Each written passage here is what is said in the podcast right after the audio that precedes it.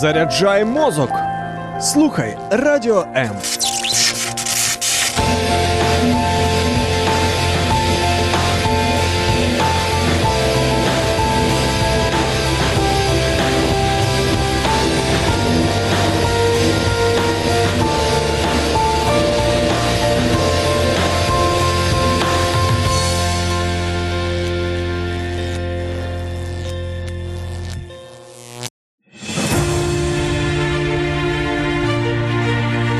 Нього чули всі, але мало хто знайомий особисто.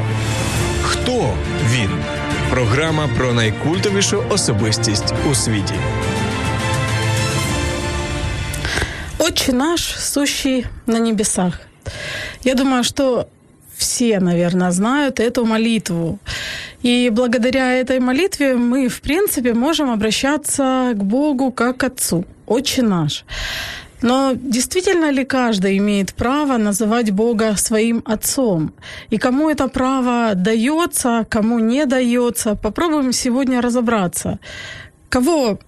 Кто может называть Бога отцом и какой вообще из Бога папа? Меня зовут Любовь Гасанова. Это программа «Кто он?». И со мной в студии, как всегда, традиционно, мой коллега Сергей Накул, христианский пастор и магистр теологических наук. Сергей, здравствуйте. Добрый день, Люба, и добрый день всем нашим друзьям.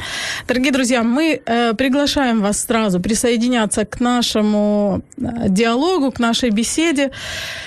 Расскажите, пожалуйста, вы, как для вас, ощущаете ли вы Бога своим отцом? И как вы понимаете, что такое, или как Бог может проявлять себя как отец по отношению к нам. Напишите нам, пожалуйста, об этом в своих комментариях под стримом на странице Радио М в Фейсбуке, на странице Любовь Гасанова. Я с огромным удовольствием зачитаю то, что вы думаете и то, что вы чувствуете по этому поводу. Сергей, но перед тем, как мы окунемся в тему отцовства, я, конечно, хочу всё-таки вернуться к вопросу. Помните, прошлый наш эфир мы закончили о страхе. Да. В Библии, мне так кажется, нередко упоминается о том, что Бог хочет, чтобы мы его боялись. Там, я сейчас не буду вспоминать стихи, потому что почему-то не могу вспомнить. Вот, и вы сказали, что очень интересная такая тема. Конечно, действительно ли Бог хочет, чтобы мы его боялись? Потому что мне сложно представить отношения с тем, кого я боюсь. От него хочется убегать, а не бояться. Совершенно верно, Люба. Действительно, в Священном Писании очень много говорится о том, что необходимо бояться Бога, и Ветхий Завет, Новый Завет насыщен этими призывами. Другое дело, какой смысл мы вкладываем в это слово «страх Господень» или «бояться Бога». Почему это важно? Потому что мы можем слышать одно и то же слово, но в разных контекстах и в разных обстоятельствах мы можем воспринимать его совершенно по-разному. Точно так же, как со словом «папа» и «отец». У одного это вызывает положительные чувства, чувства, ну, самые-самые такие вот яркие, запоминающиеся, теплые, как у меня, да. У другого человек просто сжимается от страха, или ненависть появляется. Мы об этом более подробно поговорим. Точно так же и со словом «страх Господень» или «бояться Бога». Дело в том, что на современный язык лучше все-таки перевести основное значение этого слова как благоговение перед Богом, как восхищение Богом. Да? Вы чувствуете, как сразу тогда меняется у нас восприятие этого слова. Тогда, когда призывы идут бояться Бога, это значит оценить Бога, его красоту, его величие, да, его любовь и многие-многие его качества, которые он являет. И благоговеть — это трепетать. Опять же, трепетать можно как, знаете, животное последнее в страхе, или трепетать как фанат перед своим кумиром, да, допустим, вот на древнем языке можно было сказать, что фанатки, которые видят своего кумира, и некоторые из них падают в обморок, и масса есть таких случаев, да, в обморок падают, или когда они подходят к ним, они в буквальном смысле дрожат, да, все, вот они не могут себе поверить, они заикаются, они не могут общаться. Так вот, друзья мои, как в этом мире есть вот такие проявления, точно так же и есть, когда человек, обожающий своего Бога, он предстоит перед ним, и зачастую он даже не может ничего сказать, у него не связаны какие-то слова, выражения.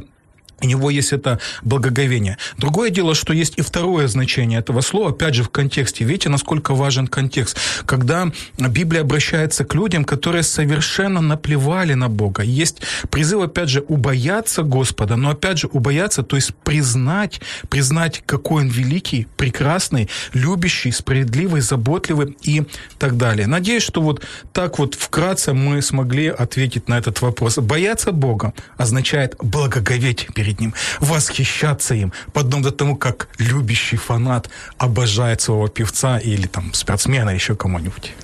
Но в таком контексте, конечно, это более как бы и понятно, и более того, оно как-то вмонтируется в модель отношений человека с Богом как с отцом, потому что когда ты восхищаешься своим отцом, это очень круто, когда ты его уважаешь, ты видишь его силу, и ты восхищаешься и гордишься тем, что у тебя такой крутой однозначно, папа. Однозначно. В таком контексте, да, потому что в другом как-то страшновато, отношения в страхе не очень. И мы еще это затронем, да, насколько важно вот это восприятие одного и того же слова в разных контекстах. Затронем, да. В моем случае я при всех говорю, открыто говорю, я восхищаюсь своим отцом, я горжусь своим отцом, да, и я надеюсь, что если он услышит эту передачу, я хочу ему передать огромное спасибо за те многие-многие вещи, которые мой папа проявил по отношению ко мне, да, то есть у меня было счастливое детство, более чем счастливое. Я счастлив в этом отношении и понимаю, что далеко не всегда красиво поступал по отношению к моему отцу, который всегда проявлял ко мне любовь, но в некоторых случаях мог, конечно, и уши от холодной воды, опрокинуть. Но я ему благодарен. Но вы так классно рассказываете о своем папе, что я не могу не задать вопрос. Что такого делал ваш папа, за что вы его уважаете и за что вы его так цените? То есть для вас, как для сына, что он делал? Понимаете, с самого детства я помню, что он меня везде с собой водил, да, как у нас в простонародный язык есть, таскал за собой везде, да? Вот это то же самое состояние. То есть мой отец был в Советском Союзе водителем-дальнобойщиком. И что самое интересное, уже с 3 лет он меня брал в командировки. Я помню это спальное место, спалка в МАЗе, которое у него было. Этот запах я до сих пор помню, ржаного хлеба засохшего, который был у нас в кабине. Потом была такая канистра с водой на 20 литров, пищевая. И эта спалка. И мы с папой едем.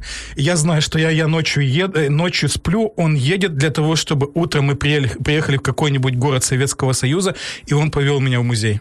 Он повел меня в книжный магазин. И он говорит, давай, выбирай книжку. Он был работяга до мозга костей. У него руки до сих пор мозолистые такие, знаете, черпаками он их называл.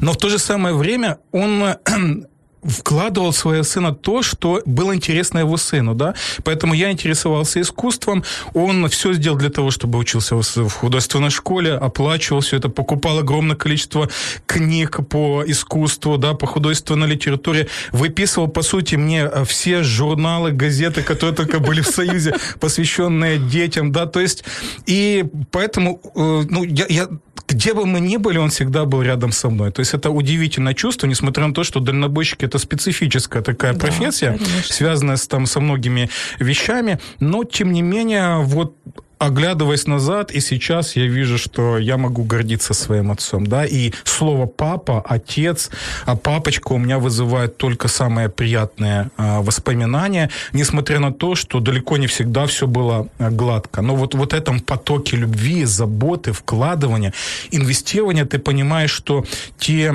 моменты, которые были, можно воспринять как жесткие, да, или моменты воспитания, я их ценю на самом деле, и могу сейчас сказать, мало еще воспитывали на самом деле.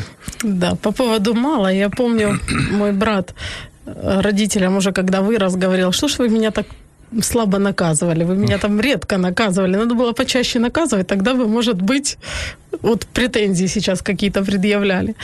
Сергей, откуда мы знаем, что Бог наш Отец, или что Бог может быть нашим Отцом? Ну, вы знаете, что я христианский пастор. Естественно, я отвечу, что нам об этом говорит Библия, которую мы рассматриваем как Божье откровение нам. И вот как раз Библия нам говорит, скажем так, о двух родах отцовства, которые воплощаются в одном Боге. Это общее отцовство. Что имеется в виду? Помните, когда апостол Павел выступал в Афинах, в Ареопаге, он сказал, что все человечество является Божьим родом. Что он имел в виду? То, что мы сотворены все, да, разные народы, разные племена сотворены одним Богом, и в этом значении, как Бога-творца, мы являемся все детьми Божьими. Соответственно, будучи Божьим образом, мы и рассматриваем всех остальных людей в разных народах, племенах, как своих братьев и сестер в этом отношении должны, поэтому на таком вот даже общественном уровне пытаться поддерживать мир и диалог со всеми, да, то есть это первое. И второе, конечно, в более специфическом смысле, в котором очень много говорится в Священном Писании, это Бог в спасительном понимании как Отец, да, то есть те люди, которые уверовали в Сына Божьего, да, имеют общение с Иисусом Христом, они названы также сыновьями и дочерями Божьими. Почему? Потому что они связаны с этим совершенным Сыном, Господом Иисусом Христом. В первом случае мы видим, как Бог проявляет свою отцовскую заботу, как сам Господь Иисус сказал, что Он посылает дождь на праведных и неправедных, подает пищу, да, там разные другие аспекты, которые можем проявить в нашей жизни. А в спасительном плане, да, мы можем видеть, что Он выступает как Отец для своего народа, который заботится о нем, несмотря на то, что мы зачастую отворачиваемся от Него и становимся блудными сыновьями. Но вы говорите, что может стать тот, кто верует. Да, да. То есть это такая своего рода форма приемного, что ли, родительства, да, когда Бог принимает нас.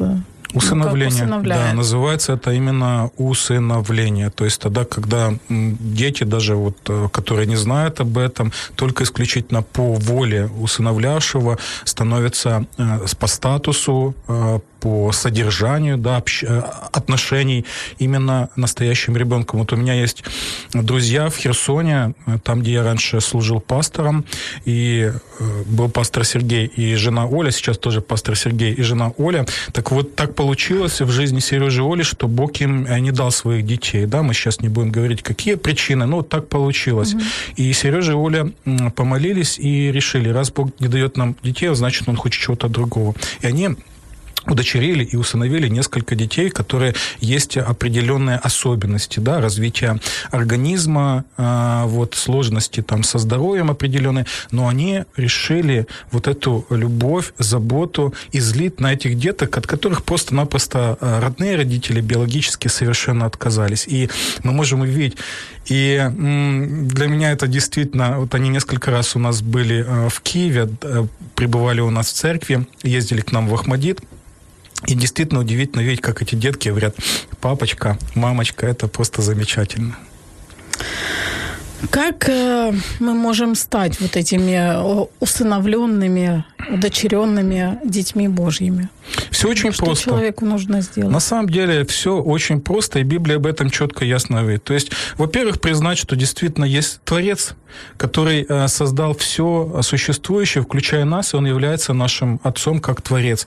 И в то же самое время признать, что мы по своим грехам, по своим преступлениям, как Библия говорит, стали вот этими блудными сыновьями. Мы можем, кстати, затронуть потом эту притчу о блудном сыне. Ушли от Бога, и что нам необходимо сделать, как блудный сын, вернуться к своему отцу. Почему? Потому что все, что в нашей жизни есть, включая даже вдох, выдох, все эти блага, которые у нас есть, они на самом деле являются вот этим наследством, которое мы взяли у отца, но ушли от него, считая себя самодостаточными, и думая, что сможем прожить. Сепарация.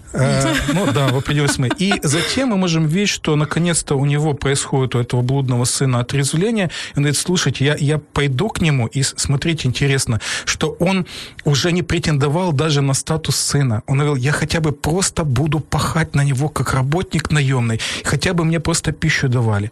Но мы можем увидеть, что отец, в свою очередь, что он делает? Он не просто, знаете, там зовет кого-то из своих слуг и говорит: А ну-ка, приведите мне этого мальца. Сейчас поставим стульчик здесь, созовем всех и начнем разбор полета со словами «Ну-ну, я ж тебе говорил об этом». Вот теперь давай сейчас устроим показательную порочку. Что мы можем увидеть? Отец, и это очень важно в древнем контексте, древнего Ближнего Востока, уважаемый человек, богатый, самодостаточный человек, что он делает? Он подбирает полы своего халата, показывает всем свои голые ноги, волосатая, а это было позорище, на самом деле, для мужчины, и начинает бежать к этому сыну, чтобы его обнять. Затем вторая волна, просто волна, которая окатывает этого сына, который даже не смел глаз поднять, который уже себя сам самобичевал. Отец ему дает чистые одежды. Это был статус того, что он принят, это был царский подарок. Более того, он на руку его надевает перстень. Перстень — это не просто такой мажористый подарок. Это символ власти, да? Это символ того, что он восстанавливает его в правах наследника. И третье, он закалывает тельца. В древние времена мясо — это был довольно-таки деликатесный продукт, и его использовали исключительно в торжественных случаях. Поэтому вот это несколько волн отцовского принятия и любви настолько влияет на этого молодого человека, что он просто рыдает, он говорит, что я, отче, согрешил и против неба, и против тебя. Все. И вот, видите, что мы можем увидеть? Мы можем увидеть молодого человека, который не трепещет от страха, что мне нужно вернуться к отцу, потому что он меня тут изуродует, уничтожит. Нет. Любовь. Любовь и осознание, как ему все-таки было хорошо с отцом. Как отец по отношению к нему себя вел. Тем более, что когда в самом начале он же сказал: «Отец, дай мне мою часть наследства». Ну, Люба, это то же самое. Она уже всё профукала. Да, но вы должны понимать, что наследство обычно получали-то. Ну, после смерти родителя. То есть он, по сути, говорит: «Папа, да, папа. Что-то вы зажились, да, задержались тут на земле». Да, как недавно, вот несколько месяцев назад у нас было в новостях передача о молодом человеке, который нанял своего друга, который убил отца и мать, и парню этому 19, кажется, лет, или 18, точно не помню. Вы можете там загуглить, узнать об этой трагичной истории. Он нанял своего друга для того, чтобы убить родителей, затем получить все это наследство, вот, и жить в свое удовольствие. Да, это недавно, несколько месяцев назад было. Вот через призму подобных житейских ситуаций, которые у нас до сих пор проявляются в Украине, вы можете теперь рассматривать эту притчу. По сути, сын приходит и говорит: «Папа, ну, как-то надо уже и меру знать, да, пожил, да, теперь давай». К земле привыкать. Тем не менее, отец не говорит: «Пшел вон, ты вообще оскорбил меня». Говорит: «Ладно, окей, я даю тебе кредит доверия, скажем так, получай свою часть наследства, и я надеюсь, что с ней ты распорядишься нормально. Но маємо те, що маємо». Эту притчу рассказывал Христос? Да, притча о блудном сыне, хотя я называю, и весь контекст показывает, что это притча о двух блудных сыновьях, потому что там есть и второй персонаж, тоже сын, который тоже нуждался в отцовском принятии и в прощении, потому что тот сын, он такой, знаете, у нас в народе называют хитромудрый, хотя есть более емкое выражение, но на радио не стоит использовать. Не стоит, да, но все поняли. Да, он слишком хитромудрый был, понимаете. Один ушел, все растратил, разгулял с женщинами, с дружками, а второй был сильно правильный. Так вот, второй был очень правильный, но он рассматривал свои отношения с Богом именно на каком основании? Вот я буду выполнять все правила четко и ясно, и на этом основании ты должен меня принимать. Почему этого старшего сына так возмутило, что отец принял вот этого негодяя, младшего сына, с его точки зрения? Потому что тот нарушил все. Нарушил все правила. Почему? Потому что у него восприятие отношений с отцом не было восприятия любви сыновни к папе. У него было восприятие к выполнению требований и правил. Вот это и есть религиозность, формализм, который у нас также проявляется. Когда мы считаем, что если мы пойдем в церковь несколько раз, свечку там поставим, произнесем какую-то молитву, этого будет достаточно. Или если мы нравственно, этически хорошо так вот стоим в этом мире, да, то есть вот часто, как я общаюсь с людьми, да, не убил, порядочные, не украл, гражданин, не обманывал, все отлично, честный. Да, поэтому зачем мне вообще вот говорить о Боге, там, о прощении, если и так хороший, нравственный человек, здоровый образ жизни у меня, ЗОЖ, да, и все остальное. Это вот этим всем, вот этой всей швали, которая там где-то находится, вот это им все нужно. Они разрушенные, они уничтоженные, вот им это нужно. И Христос показывает, что, смотрите, на самом деле принятие Отца, любовь Отца, прощение необходимо как вот тем, которые явственно такие вот грешники, но в то же самое время нужны вот этим правильным религиозникам, которые на самом деле так и не поняли, в чем заключается смысл отношений с Богом. Не в выполнении каких-то просто правил, да, и создание некого такого религиозного фасада праведника, хотя ты в глубине души прекрасно знаешь, да, какие у тебя могут быть мысли, да, конечно, эмоции, особенно в семье, особенно когда ребенок нас может вывести из себя, да, вот, ну и многие другие вещи, или на работе, то есть все это есть. Но Христос показывает, принятие Отцова необходимо как тем, которые считают себя праведными, нравственными, и как и тем, кто на наш взгляд является такими вот отпетыми грешниками. Чего хочет Бог, каких отношений хочет Он, и какие они могут быть вообще родительско-детские отношения? Поговорим об этом буквально через несколько секунд. Оставайтесь с нами.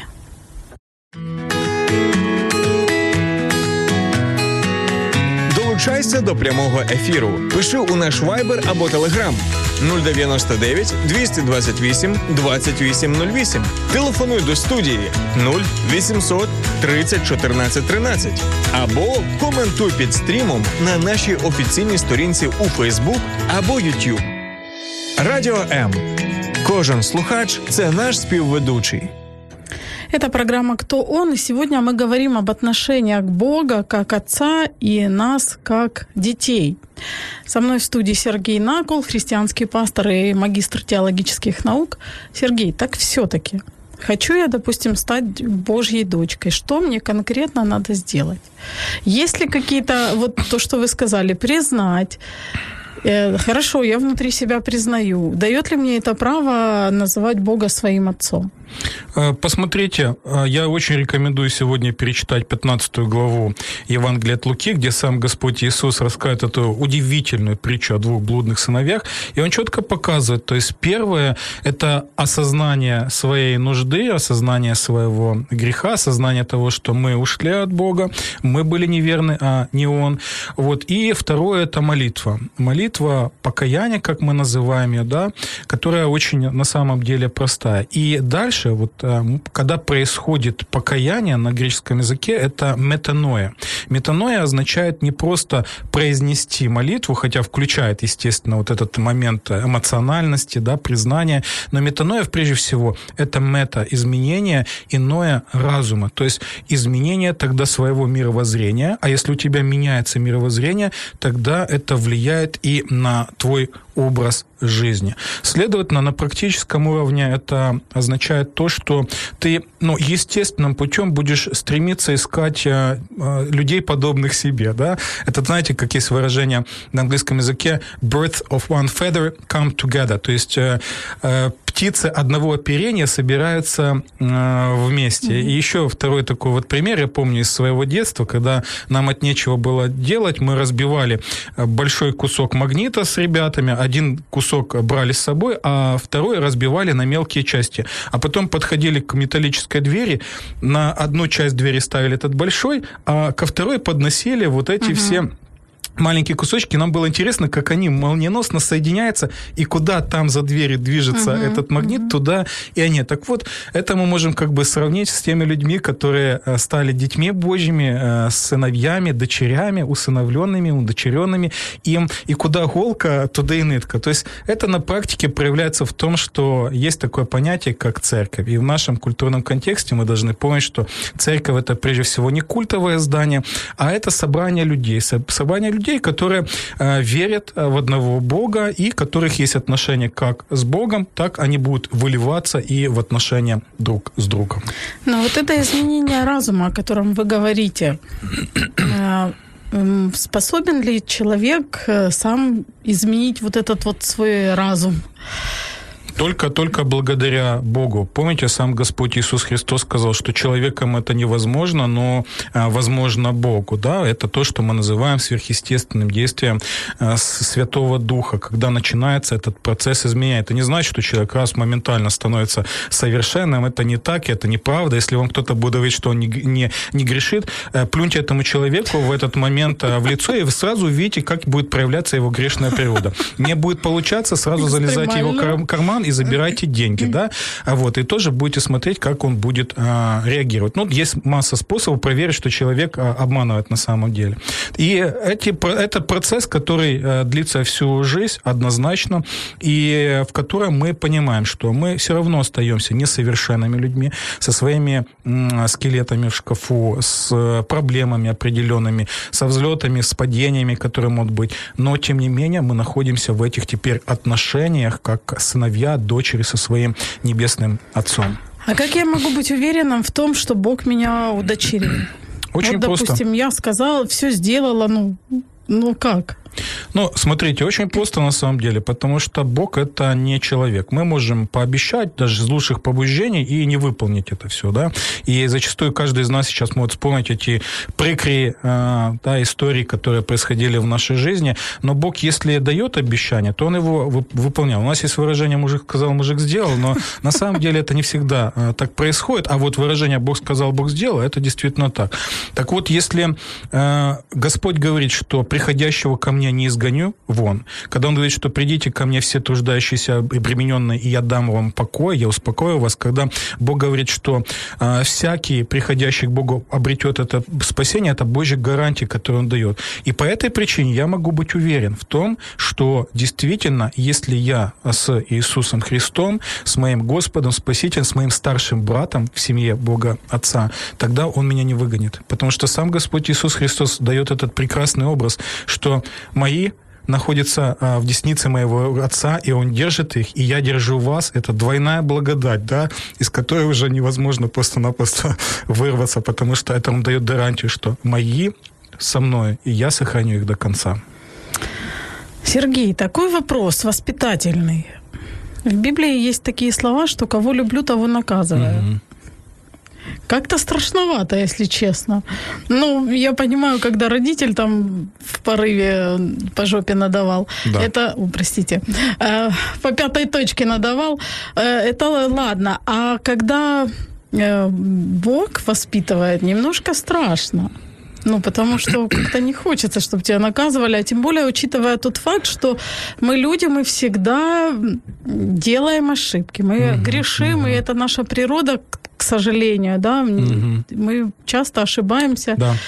И любим еще, причем на одни и те же грабли наступать. Ну, как-то вот не хочется, чтобы Бог своей сильной рукой так... Да, я понимаю, звучит довольно-таки жестко и может даже нас отталкивать, особенно если в нашей жизни был довольно-таки негативный опыт, связанный с домашним насилием, семейным насилием, особенно в культурной обстановке, когда до сих пор в определенных регионах Украины есть такое выражение «бьет, значит, любит», да? Когда мужчина поднимает зачастую руку на женщину, и тогда, кажется, воспринимается так, что Бог действительно какой-то садист, тиран, и мы сразу воспринимаем это через призму личного опыта, да, и я встречался с такими людьми, общался, что им было очень трудно эмоционально, психологически. Недоверие, сразу совершенно же недоверие. Верно. Да. Ну а теперь давайте сделаем более динамический перевод этого текста из послания евреев, которое вы привели, потому что очень важен контекст. Контекст, прежде всего, показывает до того момента, как вот идет это выражение, что Бог кого любит, того наказывает. Там контекст Божьего долготерпения, что Он столетиями терпел все эти выходки, но потом приходит определенный момент. Но как лучше перевести это выражение? Кого я люблю, того я дисциплинирую. Угу. Кого я люблю, того я дисциплинирую. Сразу тогда образ отца как тренера. отца как тренера, который понимает, что если его сын будет раздолбаем, который будет просто находиться в лени, в неге, который привыкнет только к тому, что папа и мама должны на него работать. К сожалению, у нас таких случаев очень много. И, к большому сожалению, есть случаи тогда, когда мужчине там уже 35-40 лет, а родители приходят к нему, чтобы принести еду, алкоголь принести каждый день, курево принести. Почему? Потому что они считают, что таким образом они его любят. И любой консультант, который работает с зависимыми людьми, скажет: нет, это не любовь.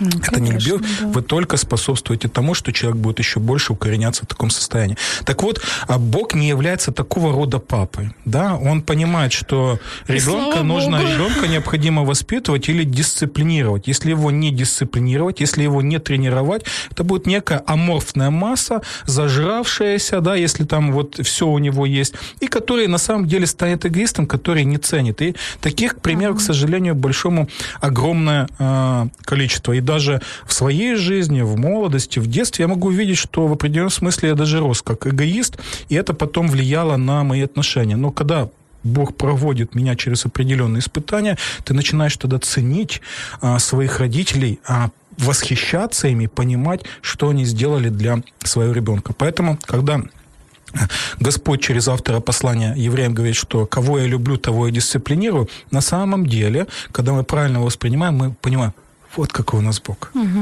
Он не попускает. Как на английском языке есть выражение «love must be tough». То есть не всегда улыбки, елейно такие желейные отношения, и что только он не потребует, даешь, вот является нормальным. Мы даже когда ехали на эфир, да, вы сказали, что ребенок расплакался, потому что мамка злая, мама не разрешила больше мультиков смотреть. Но мама не злая, она вот как раз исследует этому. Дисциплинирует. Да, потому что можно теперь цитировать текст из Евреев, сказать: сыночек, кого люблю, того дисциплинирую. Потом спасибо мамке скажешь. Кстати, да, хорошая идея, спасибо. Пожалуйста. Сергей, а есть ли вещи, которые Бог не может простить? Ну, не простит. Смотрите, есть только один пример, который использует Господь Иисус Христос, что единственный грех непрощения – это хула на Святого Духа. Да? Но что такое хула на Святого Духа? Тогда, когда человек видит и знает, что это действует Бог в твоей жизни, но тем не менее ты упорно, открыто противодействуешь ему и не хочешь ни при каких обстоятельствах взяться за протянутую Божью руку. Во всех остальных случаях, от Бытия до Откровения, все 66 книг Библии говорят следующее: «Приходящего ко мне не изгоню вон». Просто помните эти слова, да, что Бог не лжет, Бог не врет, Бог не манипулирует, Бог не выкручивается. Он, если ты раскаиваешься в любом грехе, который бы ни был, вспомните двух террористов, которые висели с Иисусом Христом на кресте. Да, он часто переводит как разбойники, на самом деле это были ребята такой террористической организации, которые занимались экспроприацией, разбоем, вот, и которых арестовала римская оккупационная власть вместе с Иисусом Христом. И обратите внимание, что один, вися на кресте, начинает со всеми оскорблять Иисуса, насмехаться над ним, но другой уже в этот момент говорит следующие вещи. Две вещи он говорит. Первое, он говорит, что мы наказаны по справедливости. Mm-hmm. Мы заслуживаем этого, потому что мы действительно убивали людей. Мы действительно занимались такими ужасными вещами. Я это признаю. И второе, Господь, помяни меня в Царстве Твоем. Обратите внимание, даже такой человек уже на кресте. И смотрите, что говорит Иисус в этот момент, сам вися на кресте. «Ныне же будешь со мною в раю». Друзья, помните об этом. «Приходящего ко мне не изгоню вон». Для каждого есть надежда в Божьем прощении и Божьем принятии. И это не моя гарантия, это гарантия Бога. У меня, если честно, аж мурашки. Я знаю, что, ну вот если мы говорим и пытаемся рассмотреть Бога как Отца, конечно, есть Бог Отец и есть Бог Сын, да. Иисус Христос. Угу. И я понимаю, почему Бог Отец послал Сына Своего, что вот это акт этот смерти, он был необходим, и я знаю, что это дает нам, людям. Но вот с позиции чисто человеческой, да, мне сложно понять, как Бог на такое решился, отдать своего единственного сына, единственного ребёнка и допустить вот такие жуткие страдания ради вот благой цели. У меня это, с одной стороны, вызывает, честно говоря, страх, потому что я начинаю бояться и думать, что, ради... Возможно, у Бога есть какое-то видение относительно моей жизни, как его дочери. И что он может допустить в моей жизни, да, ради вот таких более высоких целей? Можете расслабиться, Люба, в отношении вас и в отношении миллиардов других людей. Дело в том, что вот эта ужасающая смерть Сына Божьего на кресте, она положила конец любого рода жертвоприношения. Поэтому то послание евреям, которое вы упоминали, там четко ясно говорится, что он принес жертву единожды и навсегда. То есть это единичный, совершенный акт искупления, который был совершен самим Богом. То есть в этом отношении мы можем расслабиться точно так же, как... Смотрите, помните вот эту историю, что Бог повелевает Аврааму принести в жертву своего сына? Да, современный читатель, который вырос худо-бедно в христианском контексте, а ведь многие люди, которые позиционируют сейчас себя как атеисты и агностики, они не понимают, что они все равно дышат вот этой атмосферой, духом христианского мировоззрения в этих вещах. И нас возмущает, как Бог мог повелеть Аврааму принести в жертву своего сына. Но Авраама это не удивляло. Почему? И не поражало. Потому что не забывайте, что Авраам вышел из Ура Халдейского, из Харара. Это древние города были, которые там существовали. И до сих пор вы можете найти эти города на местах раскопок. Дело в том, что Авраам жил в то время, когда человеческие жертвоприношения были как само собой разумеющиеся. Более того, Авраам жил в то время, когда... Именно человеческий? Человеческий, что когда нужно было умилостивить божество, нужно было приносить жертву своих детей. Даже самых маленьких младенцев, которые только родились, их также приносили в жертву. Поэтому он дышал духом того времени, и для них это было нормально и естественно. Так вот, когда Бог повелел это сделать, и потом сказал, что нет, я приготовил агнца, это означало следующее, что Авраам, вот вся эта система жертвоприношений человеческих, она мне отвратительна. Я не буду поступать, как поступают остальные народы и их божества, требующие таких вещей. Ведь в Библии есть еще один пример. Одного царя, который находился в осадном положении, и когда понял, что дело пахнет керосином, что скоро он лишится не только своего престола, но и лишится своей жизни, что он делает как крайний случай? Он вызывает своих людей и говорит: давайте здесь на стене сейчас принесем жертву моего единственного сына. И там на стене приносят жертву этого сына царя. И израильтяне, которые осаждали этот город, когда они увидели, они до такой степени были поражены, что ушли оттуда. Их это поразило до глубины души. И вот теперь мы возвращаемся к нашему Богу, да, Богу Священных Писаний, когда мы видим действительно этот образ, который нас поражает. Это такой вот образ пролития крови, когда как папа может отдать своего сына. Действительно, как папа может отдать своего сына, особенно если это маленький ребенок. Но мы должны помнить, что Бог, Отец, Сын и Святой Дух – это, образно говоря, вечная семья совершенных отношений, и все решения принимаются совместно. Это не то, что Отец просто сам единолично решает. Нет, он совместно с Сыном и Святым Духом решает от вечности вот этот замысел, который, по словам апостола Павла, что бездна богатства и премудрости, кто уразумеет тебя, сам Павел до конца не понимал все эти вещи. А кто я тогда такой, чтобы все это понять? Так вот, по обоюдному решению это происходит. Это не просто деспот-тиран бросает и вот таким образом это делает. Они это сделали для того, чтобы никому не нужно приносить было самого себя в жертву, но обрести это полное, совершенное прощение грехов, которое гарантируется Творцом. И в этом, на самом деле, уникальность христианской веры, которую, на самом деле, вот сколько я не ищу, не могу найти в других направлениях. Сергей, каких отношений Бог хочет с нами? Вот Он, наш Отец, и вот какие они? Что его может радовать как отца и что может огорчать? Точно так же, как и наши отношения. Но, опять же, это несовершенные примеры. Что отца и маму радует?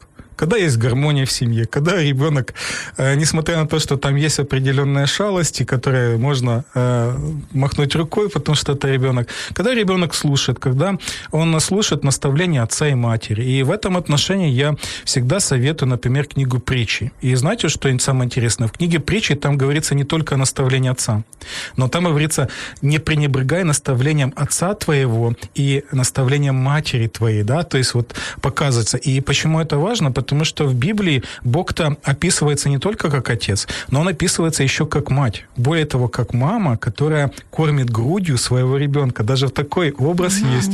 И образ квочки там есть, что Бог как квочка вот своими курчатами. То есть мы должны помнить, что невозможно только каким-то одним образом описать Бога. Он слишком многогранен, слишком ярок, чтобы просто какое-то сухое такое определение ему дать. Поэтому Библия и насыщена этими вот образами. Поэтому что нравится Богу, чему Он радуется, мы можем видеть, когда есть этот шалом, когда есть эта гармония, взаимоотношения согласно Ему замыслу, который Он и захотел сделать. В противном случае мы можем вспомнить, например, историю, которая была с Давидом и с его сыном Авесоломом, помните? Но смотрите, это несовершенный пример. Почему? Потому что то, что Авесолом восстал против своего отца и против своего царя, это было частично следствием ошибок, которые совершил сам Давид как отец, потому что Давид пренебрегал своими отцовскими обязанностями, у него были любимчики, когда были трагические ситуации, связанные с изнасилованием, да, то есть вот этими всеми ужасными вещами, которые мы сейчас видим по телевидению, он как бы спустя рукава на все это реагировал, и как одно из следствий было вот восстание собственного сына, прекрасного сына против своего отца. И мы можем увидеть, что даже когда отец выступал войной против своего сына, у него была горечь, он рыдал, он плакал, он не хотел этого, он хотел, чтобы сын образумился, он не хотел, чтобы даже этого сына убили, но так случилось, что вот те волосы, которые были его гордостью, да, когда он скакал с поля битвы, он зацепился за дуб и был подвешен на дереве. Вы знаете, что это образ библейский, что проклят всякий, висящий на древе, и потом он был умерщвлен одним из военачальников. Вы помните, сердце отца разрывалось на части из-за того, что так произошло, потому что он хотел совершенно другого. Но получилась вот такая трагичная ситуация. Но в случае с нами мы тоже тот Авесолом, который восстаем против своего небесного Отца. Но знаете, что он делает? Он делает следующее. Он в лице Иисуса Христа идет и сам висит на древе, отдает все свое самое драгоценное, что у него есть, для того, чтобы мы не висели на этом дереве и были вот так преданы такой совершенно позорной смерти. Да. Сергей, по поводу вот тема такая не очень простая, да? Сепарация. Ну, я провожу, опять же, таки аналогию родительства человеческого, и, конечно, хочу это переложить или как-то понять во взаимоотношениях с Богом, как это применимо. Когда дети вырастают, они проходят этап сепарации, и это нормально, когда они отсоединяются, становятся самостоятельными, самостоятельно принимают какие-то решения, родители в лучшем случае могут что-то высказать, могут вообще не высказывать. И единственное, что они могут там наблюдать за своим ребенком, его ошибки, не ошибки, то есть происходит вот это отделение и взросление, как в отношениях с Богом. Потому что у меня ощущение, что у нас как бы перевернутая схема, то есть что мы изначально приходим как бы отделены от Бога, и потом наша цель, наоборот, прийти в эту близость, то есть как бы отношение от обратного. Да, спасибо большое, Люба. И хорошо, что вы отметили этот вопрос отделения. Почему? Потому что сама Библия говорит, что в человеческих отношениях действительно это отделение необходимо. Да оставит человек отца своего, мать свою, прилепится к жене своей, и будут двое одна плоть. Другое дело, что современный человек немножко по-другому это воспринимает. Это не означало, что они вообще уходят куда-то от своих родителей. Был Ав, был отец семейства, это был клан большой, потому что тогда семья — это не просто папа, мама и ребенок. Это целый клан Магеллан такой, да, Макнакулов, вот, например. И был шатер отца, там мать находилась, там могли быть еще шатры наложниц, служанок, но были также вокруг еще шатры сыновей со своими женами. Mm-hmm. То есть все равно они находились вместе в этом отношении. Я бы сказал, что, смотрите, в наших взаимоотношениях с Богом как Отцом происходит не так отделение, как возрастание в зрелости. Просто наши отношения с нашим Небесным Отцом, они становятся более зрелыми, и мы просто по-другому с Ним общаемся. Но, естественно, мы ему сказать, что мы вообще уходим от Него или становимся самостоятельно. Вот эта грань, она, конечно, неприменима по отношению к Богу и к нам в взаимоотношениях. 2 минуты у нас до окончания эфира, и я не могу не задать вопрос по поводу наследства. Да, пожалуйста.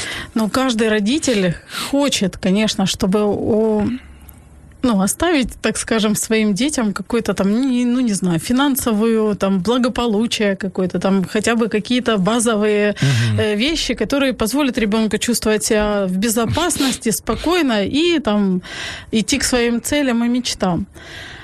Есть ли какое-то наследство, которое Бог, как Отец, приготовил для своих детей? Конечно, если вы прочитаете 1 главу послания Ефесянам, там четко ясно говорится, что во Христе Иисусе мы обрели все Божьи благословения. Все наследство находится в Иисусе Христе. Это включает в себя то, что жаждет, по сути, каждое человеческое существо в той или иной мере, и даже атеисты, они все равно подспудно, они искают это, но подспудно хотят продолжения жизни. Да? И тот, кто в Иисусе Христе, он обретает эту вечную жизнь, и все эти наследства, благословения, которые были дарованы еще Адаму и Еве, да, в Эдемском саду, но которые в Иисусе Христе восстановлены и более яркие, более насыщенные, прекрасные, чем это было в самом начале. Поэтому, друзья мои, если даже сейчас вы не получите наследство от своих родителей, или вы уже его расфитькали и на самом деле жалеете об этом, да, то есть гарантия того, что в Иисусе Христе мы обретаем полноту Божьего наследника и получаем статус Божьего наследника со всеми теми гарантиями, которые он дает своим детям. Спасибо большое. Это была программа «Кто он?», и сегодня мы говорили о том, как можно стать ребенком Божьим, и что значит, что Бог является нам Отцом. Насколько Он любит, способен ли Он прощать все. Если честно, меня то, что я услышала, обнадеживает, радует, и мы продолжим узнавать того, кто готов и хочет стать нашим отцом. Поэтому услышимся и увидимся в следующую среду. Меня зовут Любовь Гасанова, со мной в студии был Сергей Накул, христианский пастор, магистр теологических наук. До следующей программы. Пока-пока.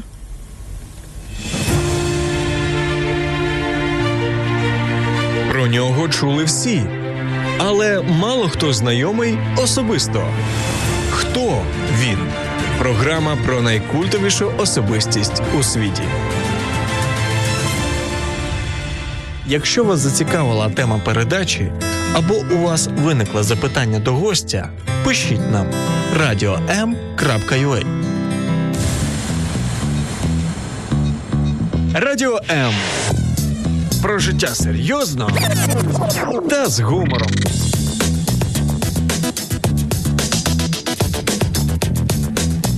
Радіо М.